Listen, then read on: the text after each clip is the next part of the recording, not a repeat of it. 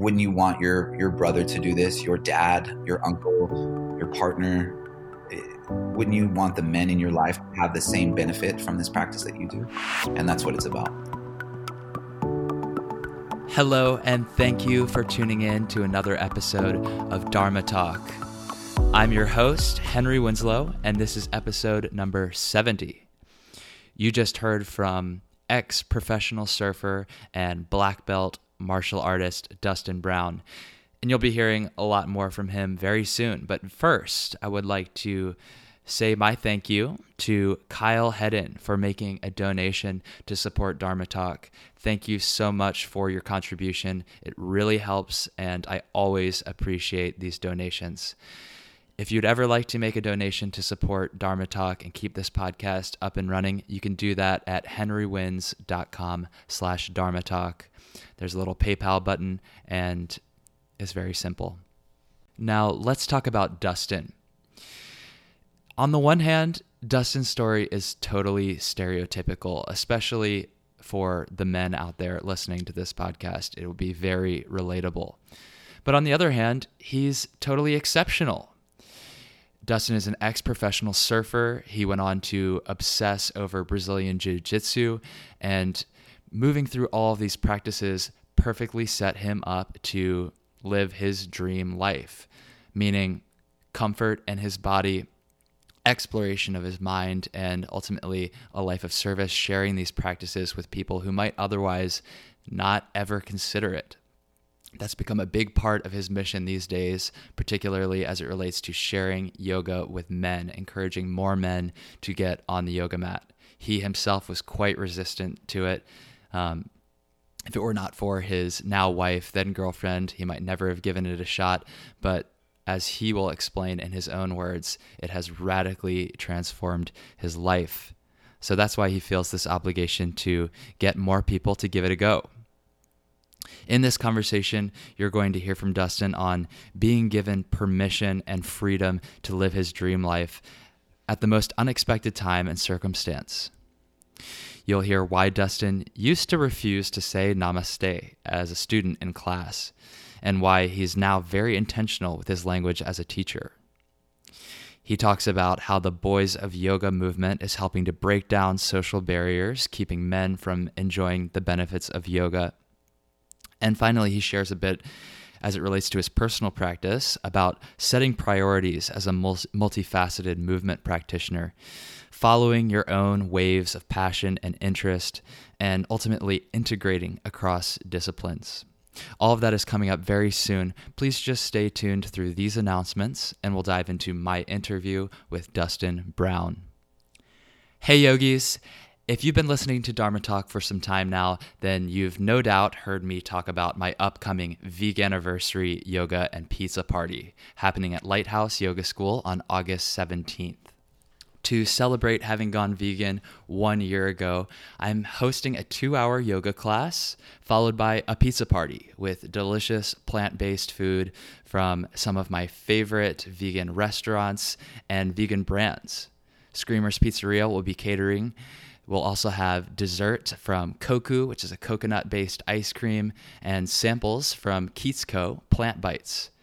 There'll be a couple other brands there as well, raffling off prizes, and 25% of the proceeds from the whole event will go to Woodstock Farm Sanctuary, which saves animals from industrial slaughter and gives them a loving home for the rest of their life in upstate New York. Now, I wanted to drum up some more excitement for this event and share in the fun, share in the love with people who are not in New York City. So Follow me on Instagram, and tomorrow I will be announcing a big giveaway. Someone in New York City is going to win a free ticket to the event, and someone anywhere in the continental US is going to win a prize package with gifts from all of these contributing brands. So, again, follow me on Instagram. It's at Henry Wins, and keep an eye out for the post. It will go out on Friday morning, August 2nd, and the giveaway will run through August 4th. Good luck. Apart from the Vegan Anniversary event, I've also got rocket yoga workshops coming up at Pure Yoga West in New York City. a handstand workshop at Lighthouse Yoga School, and travel dates set for Austin and Dallas, Texas, Bucerias, Mexico, and my hometown, Richmond, Virginia.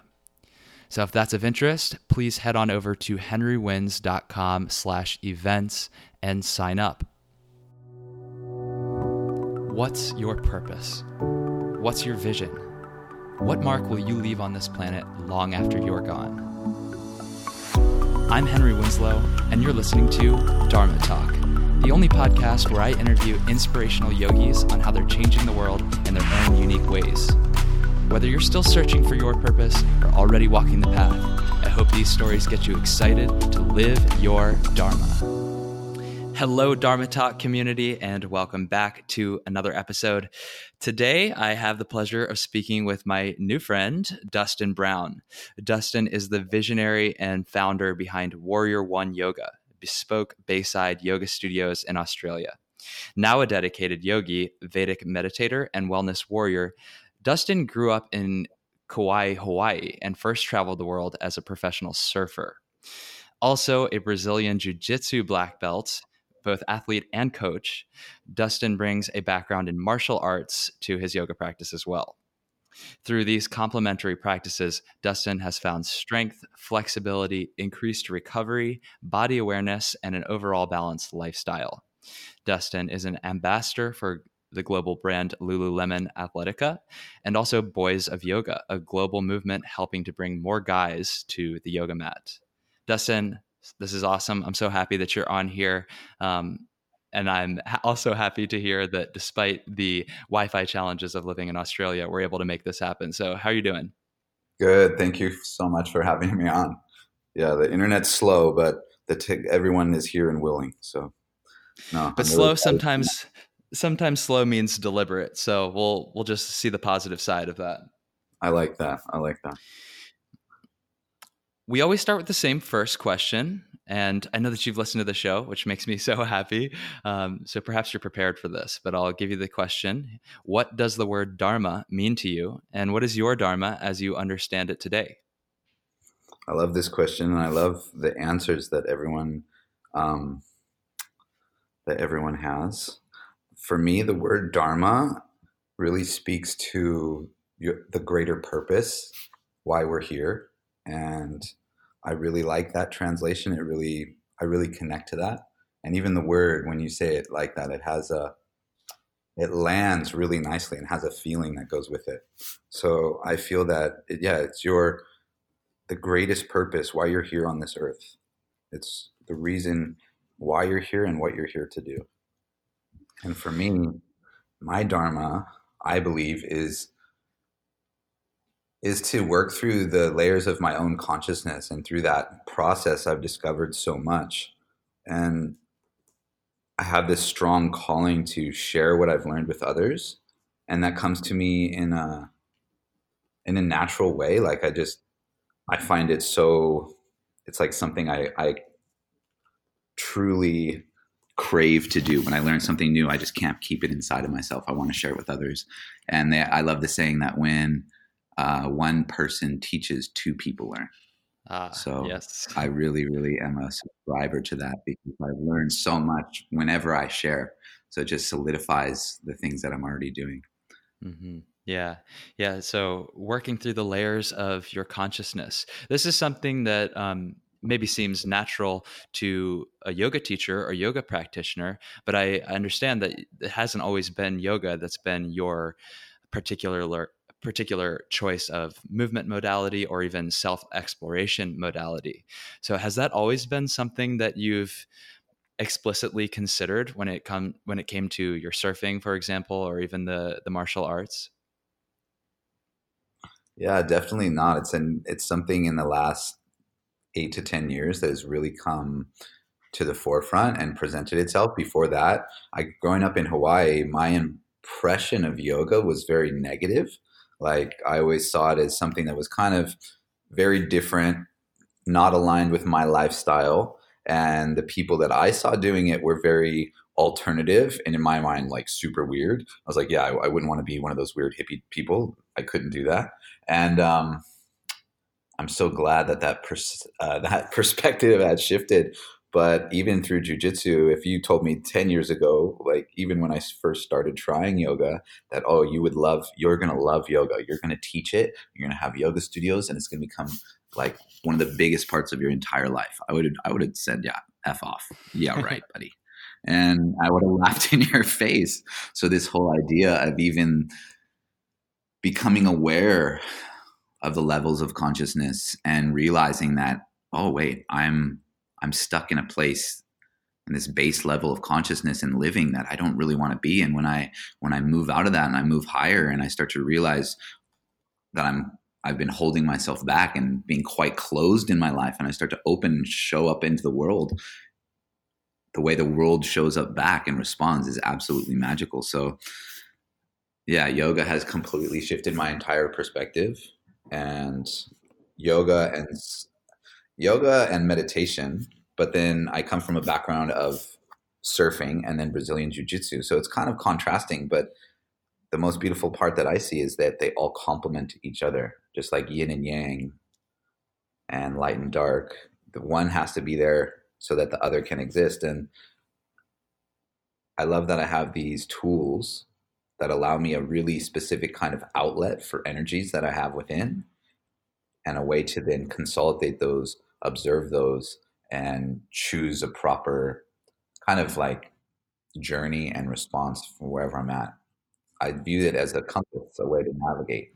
Yeah, that's really a, a, a luxury and a powerful um, set of tools to, to be able to choose between different uh, practices that you've studied um, both in silos and then also now you've more recently put them together. And I want to know more about that. But first, I'm interested to hear more about how you how you broach that gap you know because you said that initially you had a very um, off-putting perspective around yoga what was it that made you reconsider that or even give it a shot to be able to have your mind changed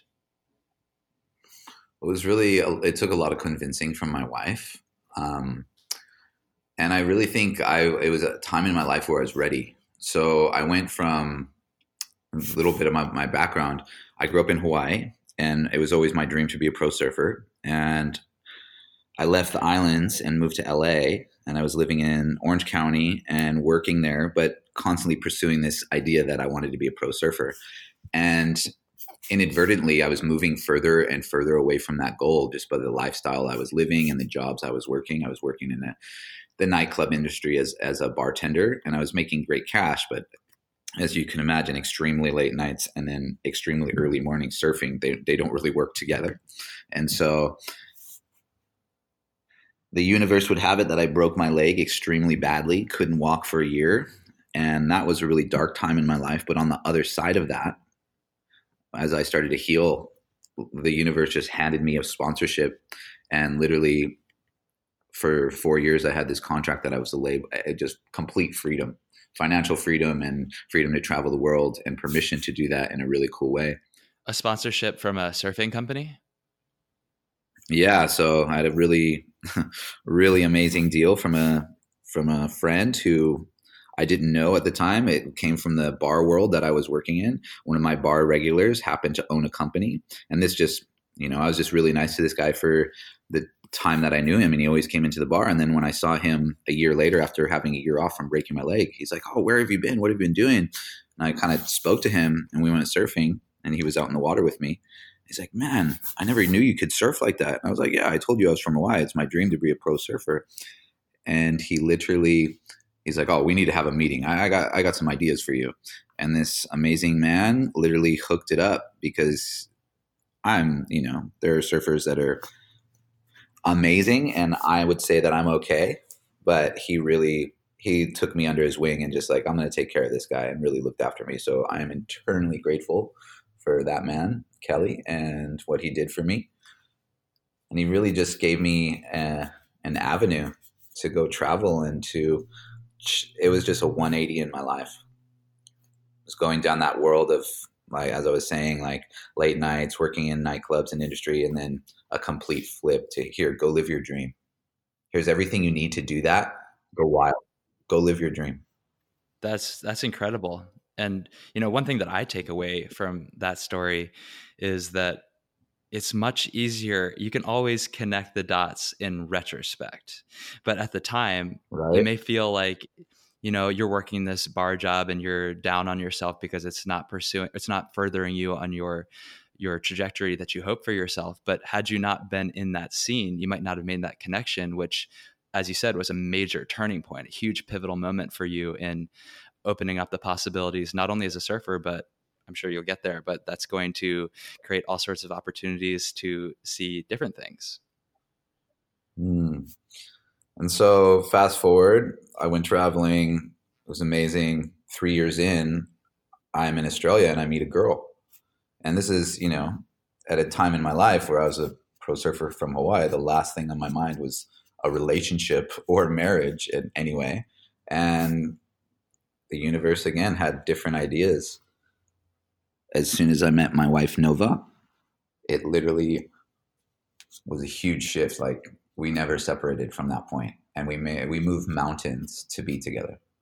And so I decided, all right, I'm going to move here to Melbourne. I'm going to stay here, and I did. And in that time, so I went from traveling, constantly being in like warm tropical areas, surfing every day, being super active. I'm like, okay, I'm gonna move to Melbourne and be with my girl. I just want to spend time with her. And she had to go to uni, had to go finish school. And so, all right, we're gonna go in Melbourne. It's winter time. I can handle this. I'm cold. And I ended up not surfing for like six months just because it was winter and the beach was two hours away and all these excuses. But I ended up putting on a lot of weight. And my friend came to visit me like after being in Melbourne for around almost a year. He came and visited me, and he first thing he picked him up at the airport. He's like, "What the fuck, dude? You're so fat."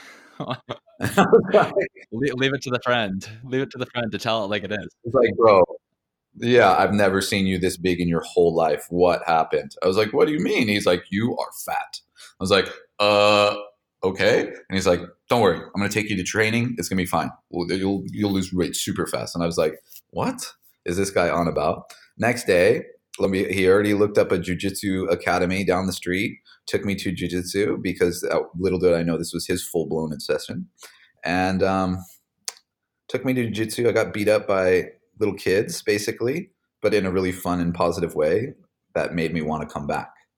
And so I started doing jujitsu, got completely obsessed, and this is where the yoga comes in, coming full circle to answer your question that you asked me like five minutes ago. but um, I like that kind of answer. Yeah, you know, jujitsu makes you really tight. So I started getting fit and I started training jujitsu literally from it went from like two to three times a week. I was like, oh, if I want to get good, good at this, I need to do this a lot. And so I started training every day, six days a week. And my body got really tight. And I started looking into things that would improve my jujitsu. And I came upon an Ido Portal, squat challenge online. Someone's like, "Oh, I'm doing this squat challenge. You should try it." It's sitting in uh, malasana in a squat for 30 minutes for 30 days. And I was like, that sounds impossible because at this point, I was, had done quite a bit of stuff for my ankle from breaking my leg. I shattered my tibia and fibula, so ankle mobility was always a bit of a thing. And um, I was like, you know, that would be really good for my ankle. I could see how that could help my jujitsu. I'm going to work on it. And so that became my mission: 30 minutes, 30 days and the first day it was literally like 30 seconds, stand up, move around, 30 seconds, stand up, move around until I had done 30 minutes. And I quickly had this super large shift. Just doing the squatting every day shifted pain out of my low back, pain out of my hips, opened up my ankles, had more mobility in my hips and ankles than I'd had for years. And all it was was 30 days in a squat. During this similar ton of time, my wife started going to a hot yoga studio and doing a hot yoga challenge. And this wasn't Bikram, but it was like the Barkan hot method. I'm not sure if you're familiar, but he's one of Bikram's students. And yeah, yeah, Jimmy Barkan. Yes, yes. And so uh, we were doing Barkan method classes, and at first she was going and she kept telling me to come. And I was like, yeah, right. I was thinking I would think to Hawaii and the dreadlock hippies that did yoga. I was like, yeah, I'm not going into a room with with those people to do weird stuff. That's cool.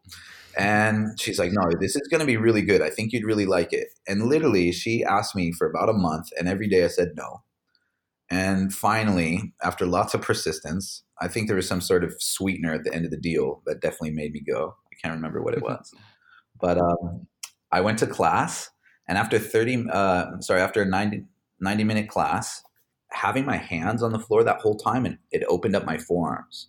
And in jujitsu, you're constantly using your grip and you're grabbing the kimono and you're using it to throw people and choke people and hold people. So your grips are always overused and fatigued, like RSI basically. And um, that hour in a hot room, opening up my grips and forearms, I felt a shift in my body that I hadn't felt in years. I was like, oh my God, if this is how I feel after one class, I'm going tomorrow. And my wife had done that 30 day challenge. And right away, I was like, I'm going to do that. I'm going to do a 30 day challenge. And so, literally, from the first class, I went to the next day and the next day. And that 30 days turned to 60 days, turned to 90 days. And I never stopped going every day. I literally switched from doing strength and conditioning with a strength and conditioning coach in the mornings for my jujitsu, and I just completely switched and did yoga instead. And that was literally the way I approached it. I was like, this is going to be my modality to look after myself for jujitsu so I can train more jujitsu. I could clearly see that doing strength and conditioning was taking me away from what I actually want to do. I wanted to train more jujitsu. I didn't want to be strong or get bigger muscles. That was not on my on my goal list whatsoever. I just wanted to be good at jujitsu. And so as soon as I noticed yoga was helping me do that way more than strength and conditioning, I was like, strength and conditioning is out. I'm doing yoga. Yeah, yeah. And this is interesting because it's like everything. it's it's all you know functional for you up, up until this point. Like you are you you were experimenting with different um, training regimens that were making you feel better and also improving your obsession du jour. You know, first it was the surfing and then it's the the yeah. jujitsu, and it turns out that yoga can actually do more um, benefit for your jujitsu than what you thought was building your strength. So, at what point mm. did your frame of mind around the yoga start to expand beyond simple or, or mere functionality and into some sort of uh, exploration of the mind and, and layers of consciousness? I started having a consistent practice, going every day. You're instantly exposed to the teachings of yoga.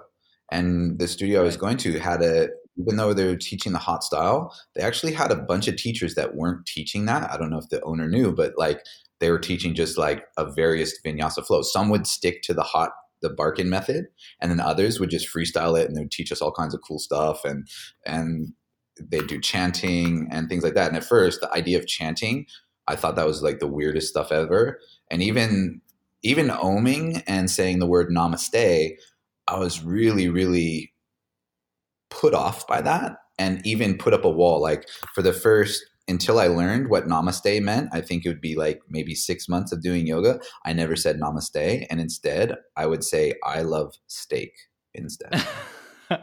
well, you know what? Actually, well, actually, I respect that. I'm a little bit sarcastic, and I thought that was hilarious in my own mind. And so I just like smile, put my hands together, and say, I love steak. And it kind of sounds like namaste, so nobody noticed. I respect but, that though, because you didn't want to say something that you like didn't know what it meant literally and like my my parents are very religious that's the way i was raised and i was raised and I, my dad taught me that meditation is often a gateway to be uh, not possess, but allow you to be opened up to spirits to take you over and things like this in his mind and or that was his uh the, that was the information he knew at that time right. And like I've had conversations with now that perception was shifted, but that's what I grew up thinking. Like meditation and these practices, they open you up for bad spirits to come in or things like that. Mm-hmm. And so I was trying yoga and I was doing these things, and I'm, I'm, you know, dad's in the back of my mind, like, don't say that word. You don't know what it means. It might be asking the devil to hang out with you or something. Right. You know. But then, as soon as someone explained the meaning of Namaste, they broke it down, and they are like, "This is a symbol of deep respect and honor." It's literally saying that my soul bows to your soul. And when I heard that, it touched something inside because in martial arts and especially in jujitsu, that's literally the clear.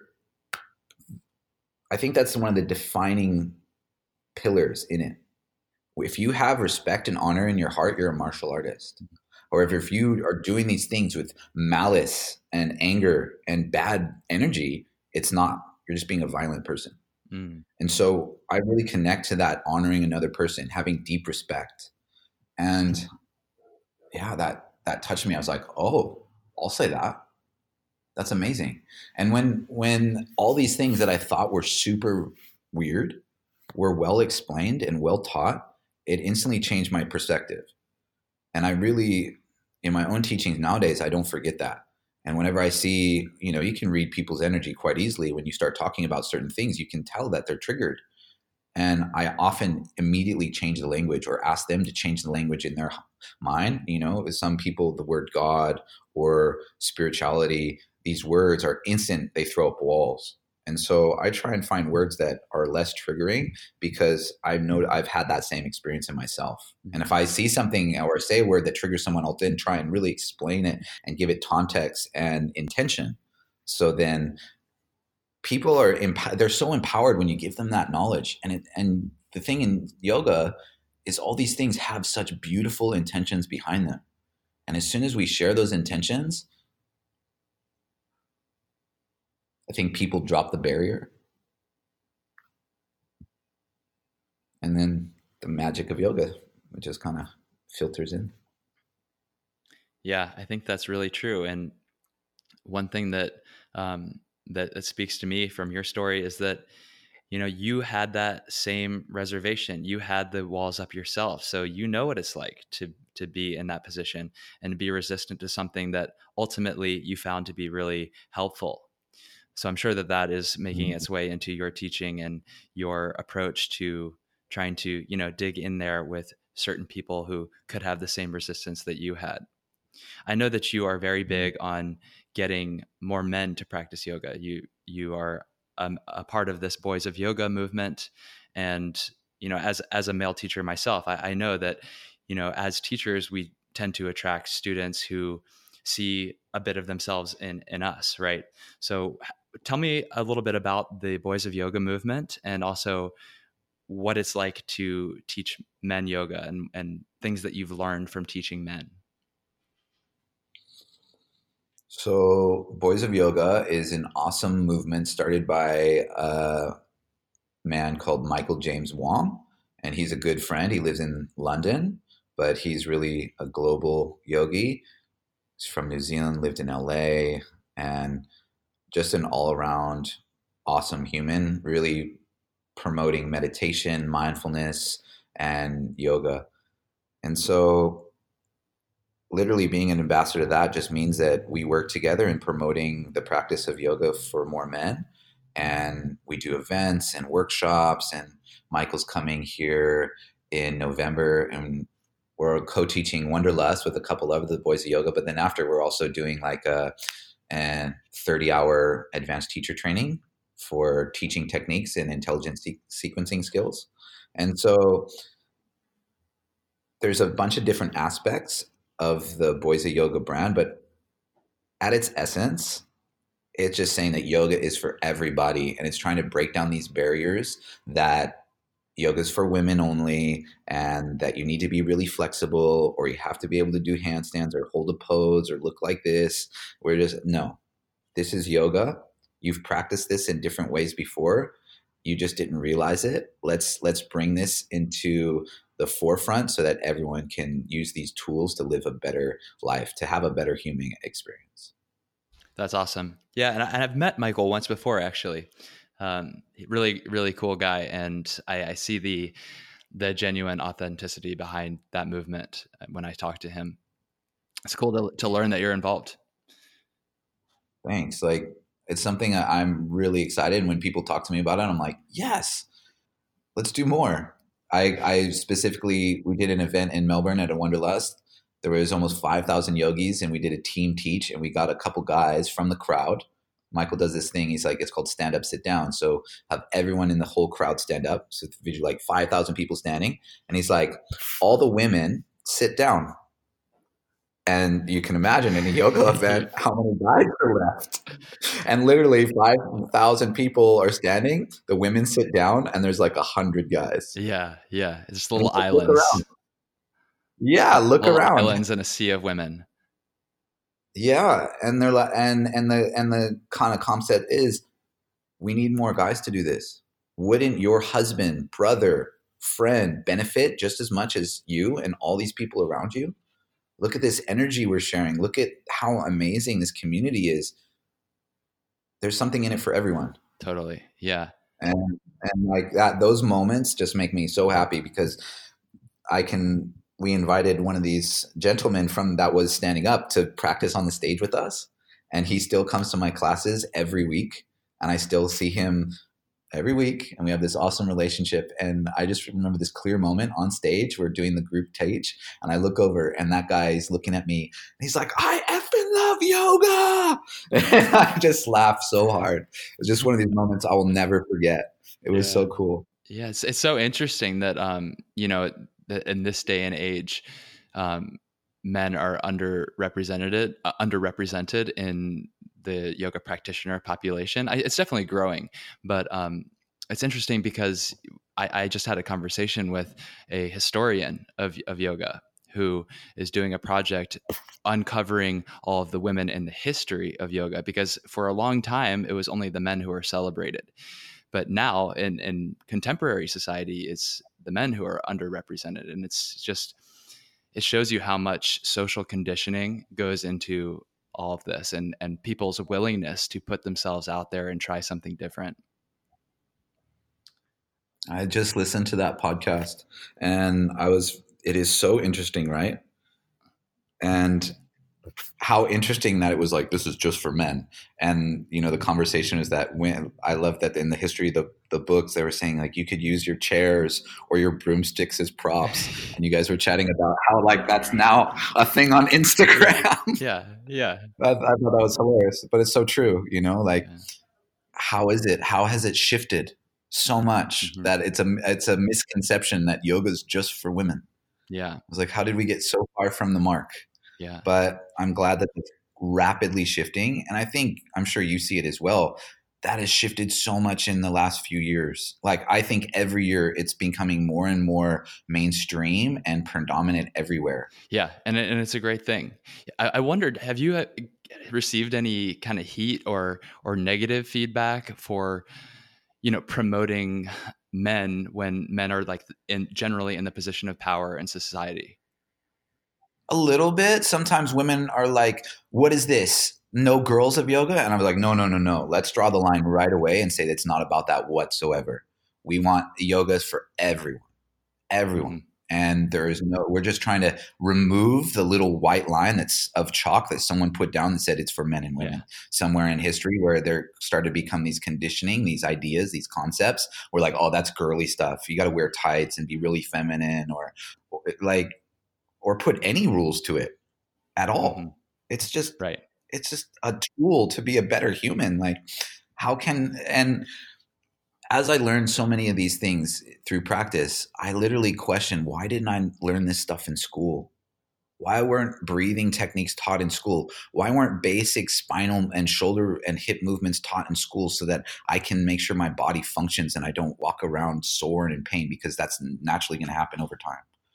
Yeah, it's a good question. Good question. These are things. yeah. So as soon as if I do get any heat, and I have heard some um, some yog, yoginis ask me like, "What is this about?" I really I kill them with kindness. I said, "No, it's not about that. It's about wouldn't you want your your brother to do this? Your dad, your uncle, your partner." Eh, yeah. Wouldn't you want the men in your life to have the same benefit from this practice that you do? And that's what exactly. About. That would be my response too is like if if more men are practicing yoga which is what this movement is about then actually it's not just the men who are going to benefit. It's practicing yoga is certainly a privilege and um, not to be taken for granted but if more men are practicing mm-hmm. yoga then it's like it's going to improve the well-being of all of the people in their lives as well including all the women. Exactly so let's let's talk a little bit about your um, your current practice. You know, because now you have all of these different uh, all these different experiences mm-hmm. to draw from, and in a way, I could see how that mm-hmm. might be paralyzing. You know, the par- the paralysis of choice, but it's also incredibly empowering because you can personalize a practice to your exact uh, wants and needs. So, how are you doing that? How are you melding the surfing with the martial arts, with the yoga? Um, both for yourself and also in the way that you teach? I meld it together by trying to stay in balance. And it's just an it's always shifting and always recalibrating. And it's almost like surfing itself trying to navigate my life at this point because it's really fun. And I have all these little factors that I love, like the and the yoga studio the yoga studios and the and the business of yoga, which is retreats and teacher trainings and teaching classes, but then as well managing my own practice and passions. And to be honest, jujitsu and surfing at this time in my life are not as predominant as the yoga practice and teaching. Mm-hmm. And I still get to get on the jujitsu mat two to three times every week. And I try and surf as much as possible. It's winter now, so I haven't surfed in like a couple weeks, but I try and get into the water as much as I possibly can. But the I feel very fortunate that I did spend years and years, decades in the water surfing. I grew up in the water. And the same thing with jujitsu. I was training for about seven years, six days a week, three times a day. And so I put in the hours on the mat to get to a level of understanding and embodiment that I feel like don't because my practice and my mindfulness practices and my meditation keep me quite strong and present and focused. When I get back into these other things like surfing or jujitsu, I don't ever feel as if I've gone backwards.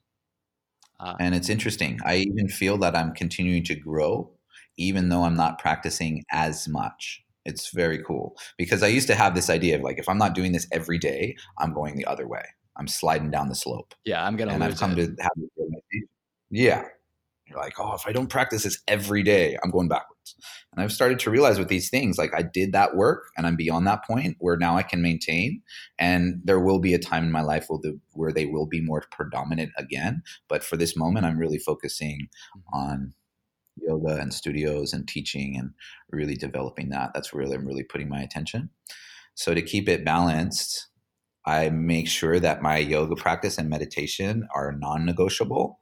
And then things like jujitsu, if I'm too fatigued, if my body is telling me to take a break, I will honor that and break so that I can have my energy from my yoga practice. So I'm making priorities there. Nice. Yeah.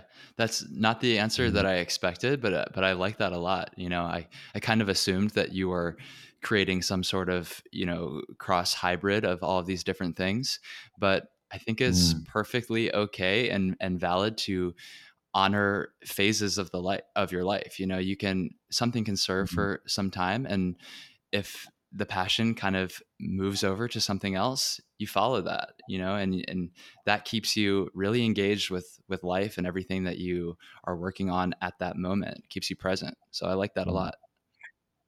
Yeah, and that said, when I go to jujitsu and I get on the mats, I'm doing handstand forward rolls and ninja moves and like combining jujitsu and yoga nonstop. And I make all the guys whenever I take class at training, I'm making them all do pranayama after class and yeah. do like yin style holds and stuff like that. And you know, I talk to like them. Like they actually love it. That's, they love it, and they're like, "Man, we need to do this more." I'm like, yes, you do. Because, and as well, in the jujitsu gym, I don't talk to them like they're yogis. I talk to them like they're fighters. Uh-huh. And I just tell them straight, I'm like, stop fidgeting. What are you doing? Yeah. they're like, yes, coach, sorry, coach. And it's yeah. good. Yeah. And, but, and you um, don't say namaste. You don't say om. You just give it to them in, in, in the. Uh... I do say namaste, actually. Oh, okay. And I, I really educate them on that and I really try and make it not a weird thing. I'm like, no, this ain't weird. Like, and you know, we're doing puppy pose with cat and cow, and they're like, oh, this looks like a good pose for my girlfriend. I'm like, that's not acceptable. Yeah, right. Yeah. I was like, yeah, maybe it is, but not in this context. This is really good for your spine. Don't make it a thing that's not okay. Yeah. Right. And so I really, you know, because I am the coach and I'm a black belt, I can speak to the room in that way, and it they have to respect it. And then it also quickly kills that kind of doesn't perpetuate that stigma. Uh huh. Yeah, I mean, you, you, come from a place of credibility for them, so there's a mm. responsibility that, that, comes with that authority, and you know, you you've stepped into that. Mm. Like, yeah, let's let's make this a really positive thing. Yeah. But do I? I do bring some. I I gotta say, I do combine everything in my life because I don't segregate I was thinking about it. Like in my yoga practice, there are very transitions and movements that I correlate to surfing and martial arts. Mm-hmm. And often I'll I'll bring little movements into and transitions into the flow, and I'll be like, "Oh, we do this in jujitsu, but here I want you to breathe through it and really might be mindful about this." Mm-hmm. And so there is a crossover. There just can't be. I can't segregate. I'm too. It's all combined in my mind. So there is definitely a bit of um, cross pollination that kind of makes it a bit of a unique thing. Right. Yeah, that makes sense. What's something that you've got coming up that you're excited about that you'd be um, interested in sharing with the Dharma Talk community? Uh, well, the f- from August to December, our year gets really, that's when we do most of our travel. In August, we go to Thailand and have a yoga retreat there for a week on Koh Samui. That is just exciting. And if anyone would, one would like to come with us to that, it is absolute paradise at this place, Vikasa. I'm pretty sure you would have seen it online. It's where Briohny and Dice do their trainings and universal yoga trainings are held there. It's this amazing, amazing retreat center. And then we're going to Bali, catching up with some friends and doing lots of yoga there. I cannot wait for that. Haven't been to Bali in a couple years. We have a retreat in New Zealand at Aro Hā.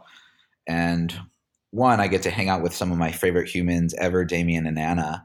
But as well, I don't know if you've ever have you been to New Zealand? I have not. I've been to Australia, but I haven't been to New Zealand. Okay. So South Island, both islands are incredibly stunning, but South Island, New Zealand is absolutely breathtaking. I flew in the first time I flew in, I was like, how is this three hours away from Australia? And I've never been here. It's absolutely amazing. There's these magnificent mountains that go right into lakes and it's just stunning.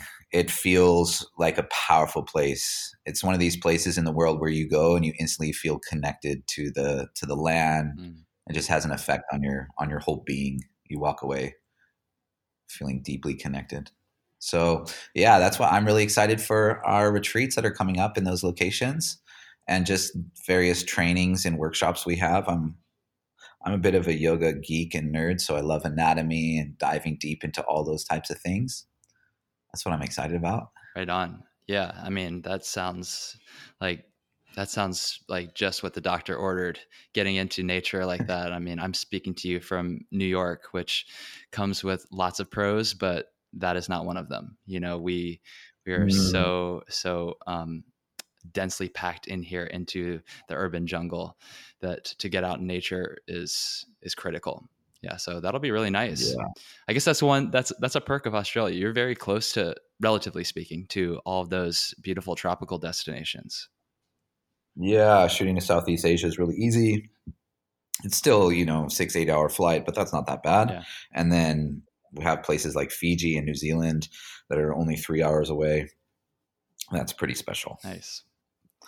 And uh, apart from getting your message out on the podcast, what are you doing today to live your Dharma? Today, I woke up early and sat for my meditation and did some gratitude journaling and affirmations before sitting with you here. And then I'm going to go to my studio and I'm teaching three three sessions this morning. I'm teaching meditation, yoga, and or vinyasa flow and yin yoga. And so I'm going to share. Yeah, I'm going to share the teachings of yoga and help share my experience and hopefully lift up some other people for the day and make them feel amazing and help them connect to the source within so they can walk out and share that with their communities and brighten up their worlds. That's a beautiful way to spend the day. Can I ask you one more question about that? What type of meditation do you yeah. teach? I am a Vedic meditator and I teach one giant mind meditation style, which is a mantra based meditation style. So, yes. Does that mean you assign people mantras? Uh, I give them a mantra I don't prescribe like in TM or Vedic. It's a specific mantra that we use in the One Giant Mind style that I've been trained in. But for myself, I have a mantra that I have been given by my teacher, and that's I what I practice every day and have done. Very good. Very good. Thanks for sharing that. Yeah, I find any. Yeah, of course.